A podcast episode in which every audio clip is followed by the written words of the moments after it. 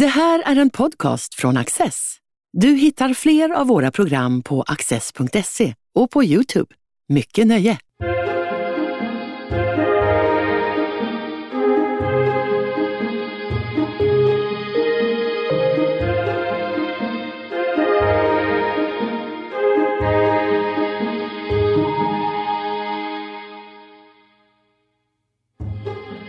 Kirill Filimonov disputerade nyligen inom media och kommunikation vid Uppsala universitet. Hans avhandling utforskar tre medieplattformar som står i opposition till Kreml och uttryckligen låter sina medarbetare besluta om innehållsproduktion och intern organisation. Hur lyckas de hålla sig vid liv och hur påverkas förhållandet till staten? Kirill Filimonov, välkommen hit. Tack så mycket. Börja med att sätta oss in i ämnet. Varför är modern rysk medieutveckling intressant att studera? Det fanns två anledningar till den här, den här forskningen. Det första handlar om journalistik överhuvudtaget. Och det är inte en fråga som är unik för Ryssland.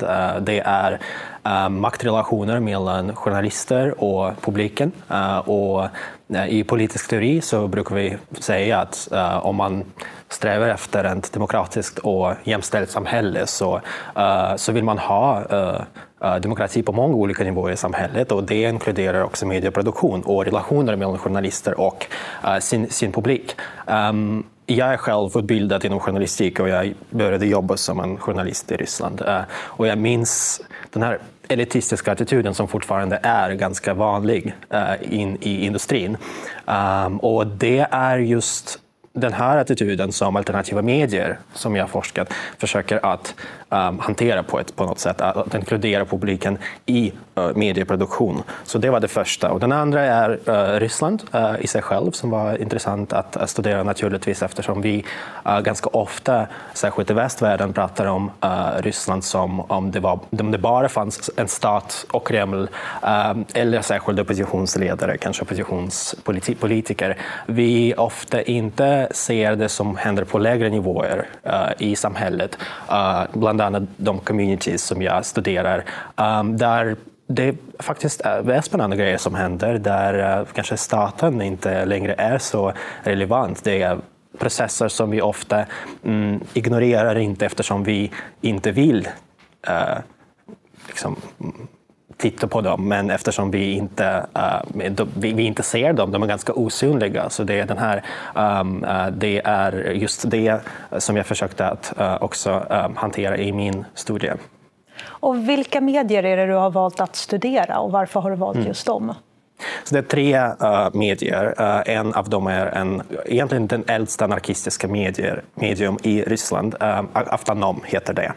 Um, den andra är, de andra två är ganska nya, så en av dem uh, är ett studentmedium uh, som heter Doxa, som grundades i tjugo sjutton, och det är egentligen det är väldigt spännande medium, tycker jag, eftersom det var det första försöket av att, att titta på uh, studenter i Ryssland som uh, politiska subjekt. Som, uh, som, som, som, det, det var ett medium som försökte att um, på något sätt aktivera den här politiska kampen av studenter. Uh, och för, det, för, för första gången kanske titta på universitet som en politisk uh, plats, space. Liksom. Um, och den tredje var en, en så bred aktivistisk uh, politisk medium uh, som heter Discourse. Och uh, um, det som var spännande med uh, uh, de tre, men särskilt med Discourse, uh, var att de har en, um, en, de tar ett explicit försök att uh, bjuda publiken till uh, medieproduktionen. Så de har till exempel på, på, på särskilt i Discourse och Aftonbladet, man kan ladda upp um, sina texter, sina artiklar direkt på, uh, på, på plattformen, på uh, hemsidan, och då till exempel i Discourse uh, kan hela um, mediecommunityt, som inkluderar fyrahundra till femhundra uh, medlemmar, rösta uh, för eller emot texten som, uh, som kommer in. Så uh, det är då uh, liksom makt att ta beslut, beslutfattning uh, tas av um, hela hela gruppen som är ganska stor och inte av särskilda redaktörer som vi ofta ser i professionella medier. För de här redaktionerna är lite annorlunda uppbyggda, eller hur? Du kan Precis. berätta lite mer om det. Precis, och det är horisontella redaktioner. Så i Avtonom till exempel, man laddar upp sin text på hemplatsen, hem, hemsidan direkt. Uh, och uh, då kan liksom, redaktionen kan inte ta bort texten, men om det är någonting som de inte tycker om så har de en intern omröstning om texten och de kan uh, ge texten lite lägre prioritet liksom, på hemsidan, så det visas inte upp kanske det visas inte högst upp. Uh, eller Discourse, det är um, man behöver ha åtminstone fem röster för att texten skulle um, dyka upp på plattformen innan uh, det, den blir, det blir godkänd. Uh, så det är en annan slags att distribuera makt inom, uh, inom redaktionen. Uh, det är fortfarande ganska mycket så här, professionell vokabulär som man använder här. Man pratar fortfarande om redaktionen, även journalister, men det är ändå ett annan um, approach till, till hur uh, medieproduktionen ska se ut. Och gör de här medierna anspråk på att vara objektiva? Det här är faktiskt väldigt intressant och det handlar om den här blandningen som vi ser mellan en aktivistisk diskurs och en professionell diskurs, en journalistisk diskurs där. Um, vi ser uh, uh, ofta ett försök att uh, Um, att representera röster som annars saknas i den offentliga diskussionen, uh, som i Ryssland är begränsat på många sätt naturligtvis.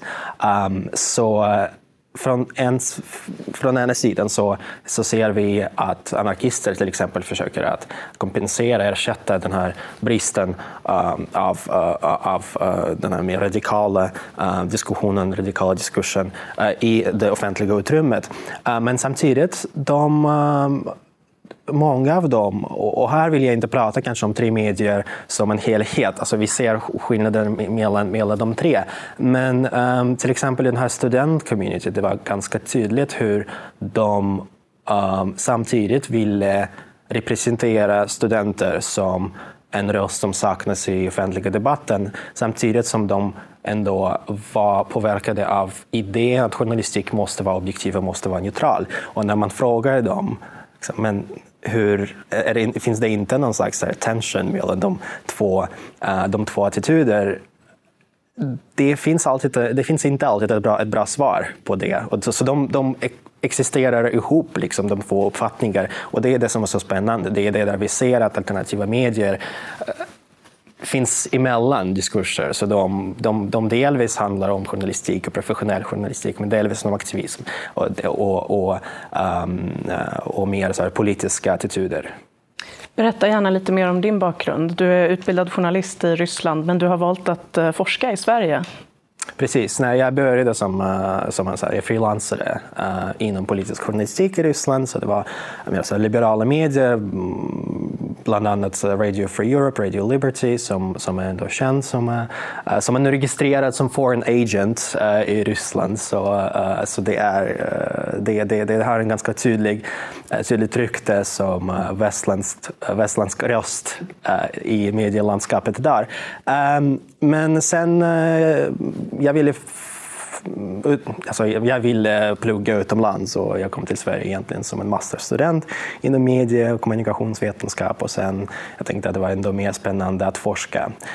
Men jag skulle hoppas att, alltså att jag, jag hoppas att forskning ska ändå kunna hitta ett sätt att kommunicera med större publik, och det är där jag tror att journalistiska kunskaper kan ändå vara nyttiga också.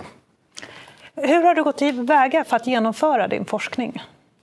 Så det fanns tre delar i hela metoden. Den första var fältstudie, och jag egentligen hängde med dem helt enkelt. Jag såg hur arbetet går till, och det är väldigt oformellt, alltså informellt. Det är, det är folk som, som tar en öl med varandra, som, som pratar om sitt arbete ofta i barer, som, som arbetar i väldigt informella platser, fast ibland är det också på offentliga bibliotek. bibliotek och så vidare. De har inte, det, det är ändå redaktioner och, och, liksom, och communities som inte är rika, så de, de får lita på offentliga platser, och oftast det kan vara egentligen vad som helst. Um, kaféer, um, universitetsbibliotek och så vidare. Um, så det, delvis handlar det om liksom att se hur kommunikationen ser ut mellan dem, um, hur beslutfattning tas, som sagt, uh, hur de kommer fram till att mm, besluta att den här texten ska publiceras, eller hur vi ska liksom hantera våra, uh, våra, våra finanser och så vidare. Um, den andra delen handlade om en intervju, dem, så vi satt ungefär som vi, uh, kanske lite mindre formellt också, på en bar ibland, eller café. Uh, och det var femton stycken intervjuer som jag genomfört, och sen var det egentligen analys av innehållet som de publicerade, där man också kan ofta se uh, diskurser kring deltagande um, i dessa texter. Är du hjälpt av annan forskning på området? Ja, absolut. Alltså det, är, det är en forskning som positionerar sig mellan politisk teori, diskursteori, alternativa medier uh, och uh, så här, Russian studies, uh, lite bredare.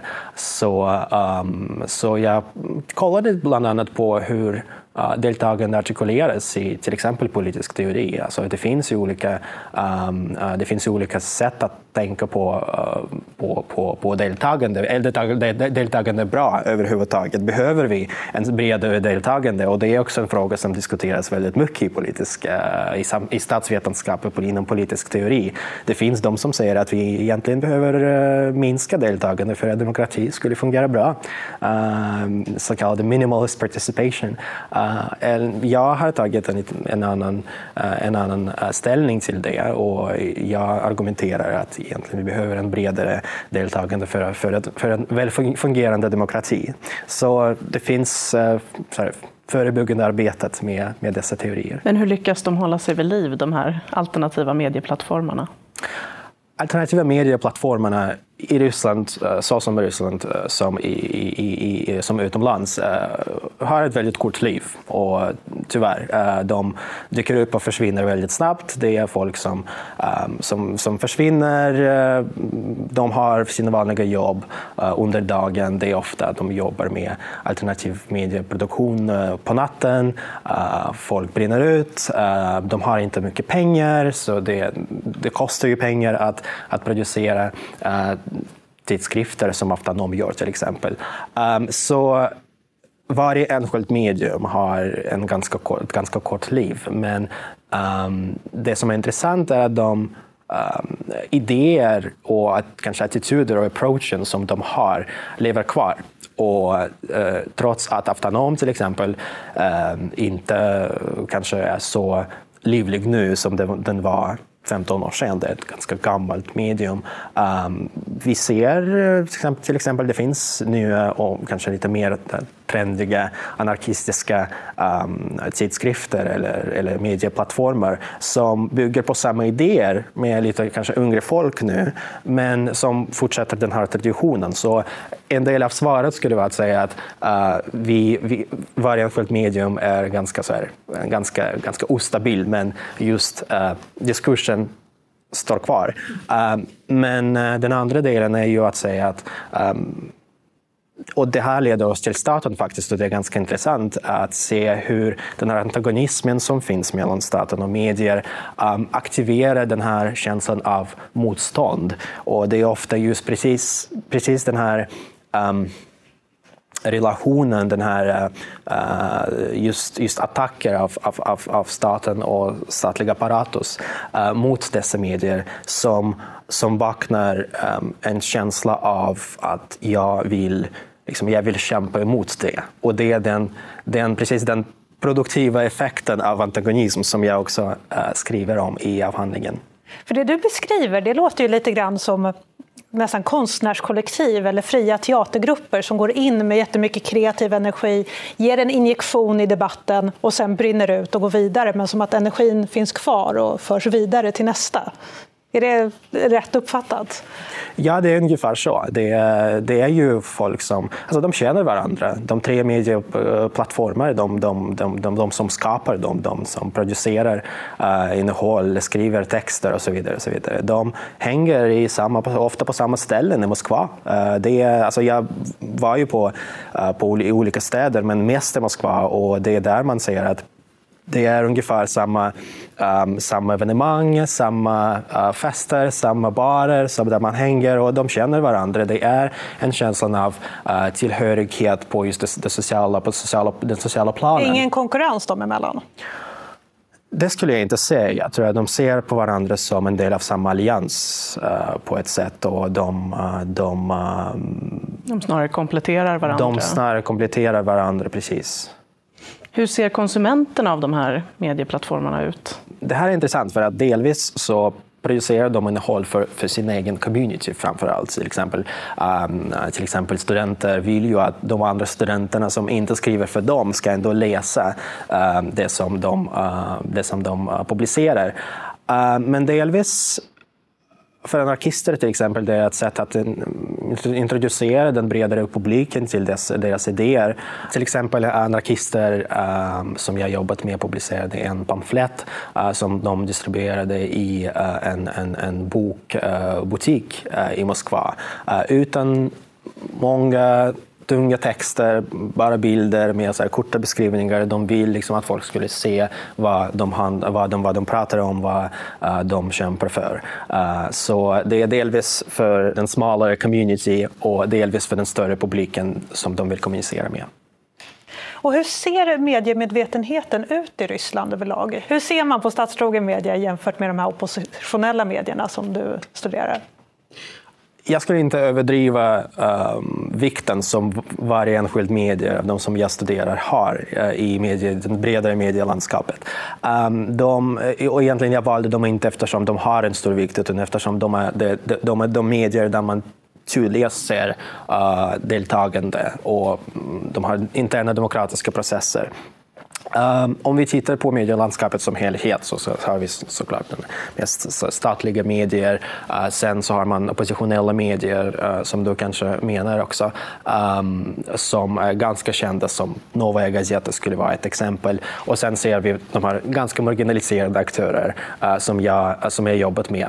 Um, så den andra och den tredje grupper, de, de uh, överlappas ganska mycket, så naturligtvis uh, de, de, de, de som uh, jobbar för det, som marginaliserade medier, särskilt um, de yngre, till exempel studenterna jag jobbat med, de vill ju bli kanske journalister på de oppositionella medier i framtiden. Så de ändå tänker att det är viktigt att jobba för professionella redaktioner. Och det, det, så där finns en stor överlapp. Liksom.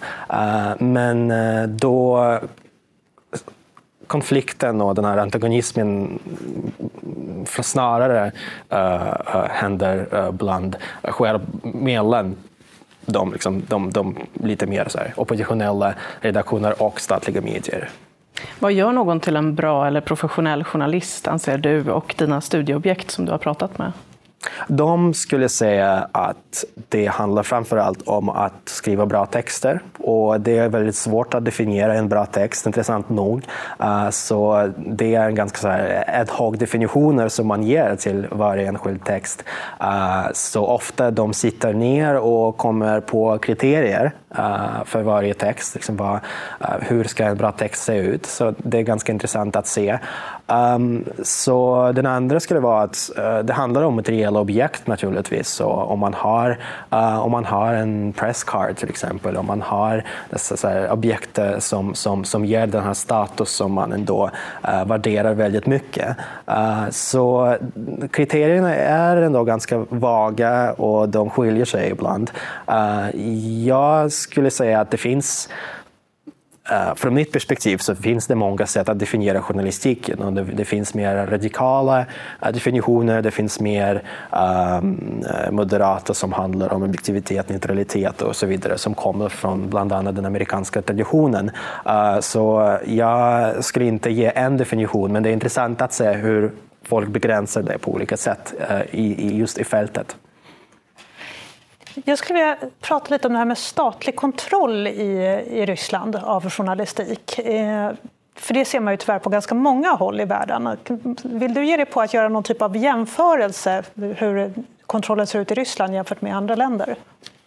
Jag har bara jobbat i Ryssland som journalist, så det är, det är lite svårt att, att, att jämföra på det här sättet. Men um, det som vi ser i Ryssland är snarare handlar om, om um, om ekonomiska problem som man har inom redaktioner. Det är helt enkelt att de som vill publicera och producera ett, ett, ett självständigt um, innehåll uh, har finansiella problem helt enkelt. Det, de, det är ganska fattig, fattiga redaktioner som gör det helt enkelt. Och, um, så, så begränsningar man, man, man har handlar snar, snarare om, om ekonomiska aspekter. Där. Och sen är det politiskt naturligtvis, men det, det är framförallt pengar tyvärr. Är det så enkelt? Finns det ingen så här, konkret risk med att vara oppositionell media i Ryssland? Ja, naturligtvis finns det begränsningar som, uh, som ökar också med nya lagar som, uh, som, uh, som blir godkända i landet. Uh, bland annat uh, min tidigare redaktion, Radio Free Europe, Radio Liberty, som, som fick registreras som uh, så kallade foreign agent eftersom de finansieras från utomlands, och varje gång någon ska citera Radio Free Europe ska de säga att uh, Det, liksom, det, det, det här informationen kommer från den här Foreign Agent-redaktion. Uh, så, så det är väldigt symbolisk mening. Det, det kopplas ju till gamla sovjetiska uh, diskurser kring hotet från utomlands och så vidare, så vidare och från utlandet. Um, men, uh, så så det, finns, det finns lagliga begränsningar. Det finns uh, också, så här, det, det är också mycket svårare att rapportera om, um, om, om så finansiell rapportering blir mycket hårdare mot de som får registreras som foreign agent till exempel. Men det är också ibland så, om det är något väldigt känsligt, om man jobbar inom till exempel inom Uh, investigative journalism, uh, så, så tyvärr uh, handlar det ofta om, om, om hot. Uh, uh, det är inte något som majoriteten av journalister skulle skulle äh, träffa under sin, sin liksom, vanligt arbete.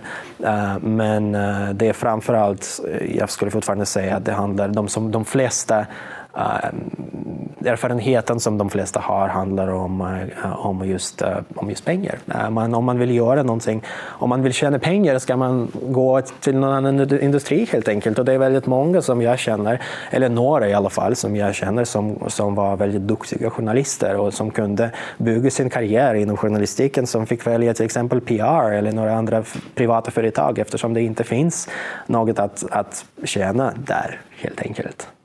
Har du tittat någonting på journalistik via sociala medier och hur det fungerar och inte fungerar i Ryssland? Uh, det som är kanske mest intressant om Ryssland som man inte ser så mycket i, i Sverige eller Europa, det är uh, vikten som Telegram har som, uh, som en uh, informationskanal. Uh, samma i Belarus, men uh, vi, vi sett det förra året under protester uh, där Telegram blev ett sätt att distribuera informationen på ett ganska obegränsat sätt. Och intressant nog, det är där man ser faktiskt hur vilken begränsad makt staten har, eftersom i april tjugo arton tror jag det var um, att ryska regeringen försökte att blockera Telegram.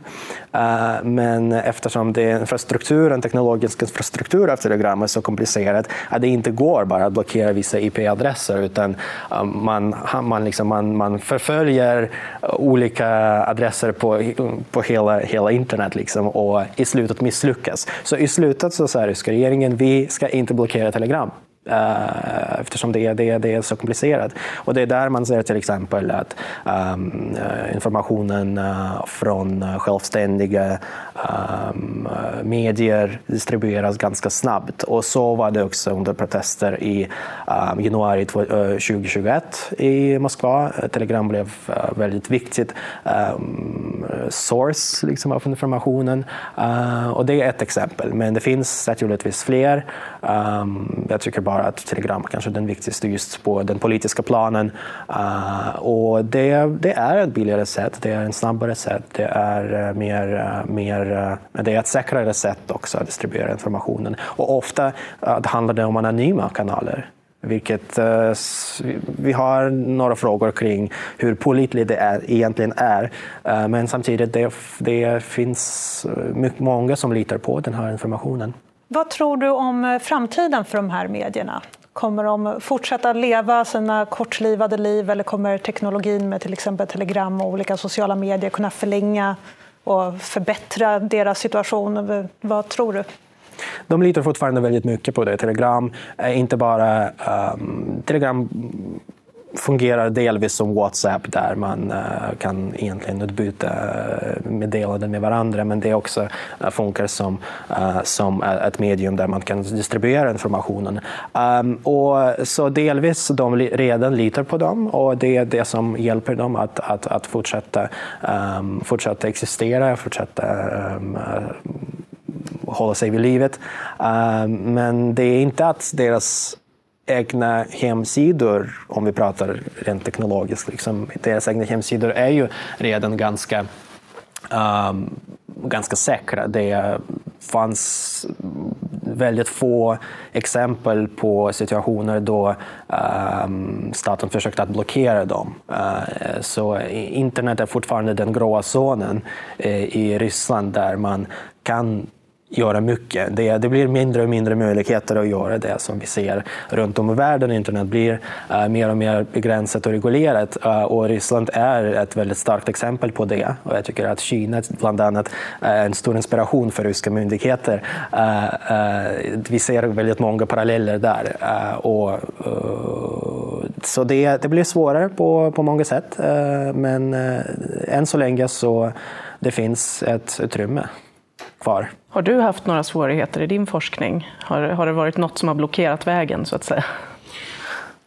Det var rädslan ibland som blockerade vägen. Uh, som man sett bland vissa aktivister. Uh, det var särskilt starkt när uh, en ung anarkist uh, exploderade en, en, en granat liksom, uh, i byggnaden av F S B, så ryska säkerhets... Um, säkerhetspolisen.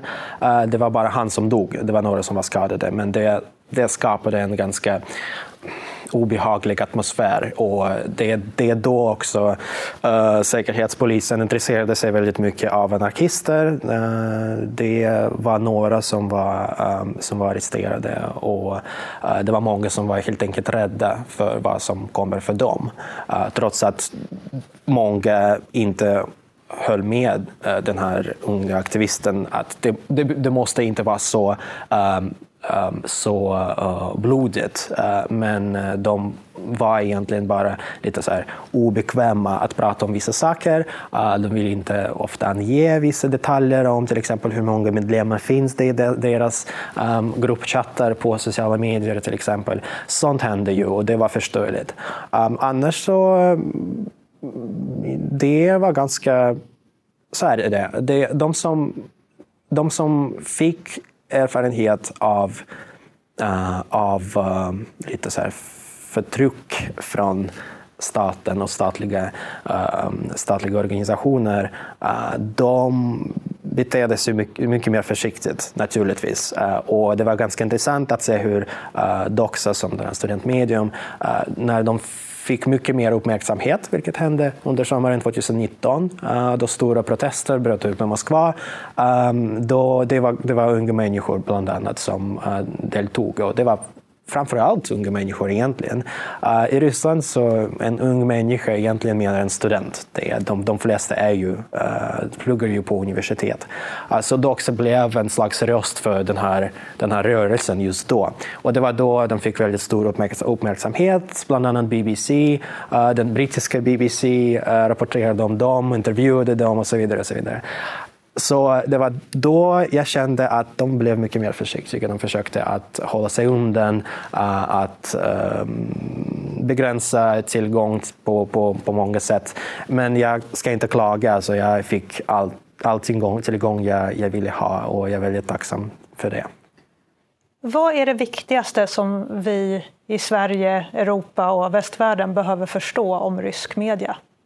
På, på ett sätt så finns det alltid fler möjligheter att uttrycka sig än man kanske ofta tycker i västvärlden. Uh, det, man betalar ofta högt pris för det, men det finns fortfarande möjligheter och de har inte försvunnit helt och hållet. Så motståndet står kvar uh, och den är, den är rätt stark. Den andra grejen är väl att staten spelar fortfarande en stor roll, och det finns hot och förtryck och andra saker vi pratade om nu uh, under intervjun. Men samtidigt, när man hänger med de här aktivisterna, uh, man sällan pratar om, om, om de, här, de här begränsningarna. Uh, det är nästan som att Kreml känns lite som den här gamla möbler i vardagsrummet som, man, som, som finns kvar, som man skulle märka om de försvinner eller om något någon, någon går sönder. Man skulle absolut uh, se det, men som man nästan glömt om redan. Det, det, det känns inte relevant längre. Det, uh, det, är, det är ett annat liv som, som pågår och uh, som känns mycket mer intressant än staten i sig själv, en Kreml i sig själv. Så, uh, så livet är mycket rikare, och begränsningar som finns uh, möts med mycket kreativitet och mycket motstånd som, är, som kan ta väldigt många olika former. Och jag tror att vi behöver kanske se, kolla lite närmare på andra mindre aktörer i samhället och inte fokusera bara på vissa politiker eller vissa stora medier uh, som, som finns kvar naturligtvis. Uh, men att själva landskapet är mycket bredare än man uh, brukar prata om det. Kirill, stort tack för att du kom hit. Tack så mycket. Det ryska medielandskapet är betydligt mer komplext än vad vi har förstått, men nu har vi fått en bredare bild. Tack för att ni har tittat. Du har just lyssnat på en podcast från Access. Du vet väl att vi också är en tv-kanal och tidning? Teckna en prenumeration idag på access punkt se.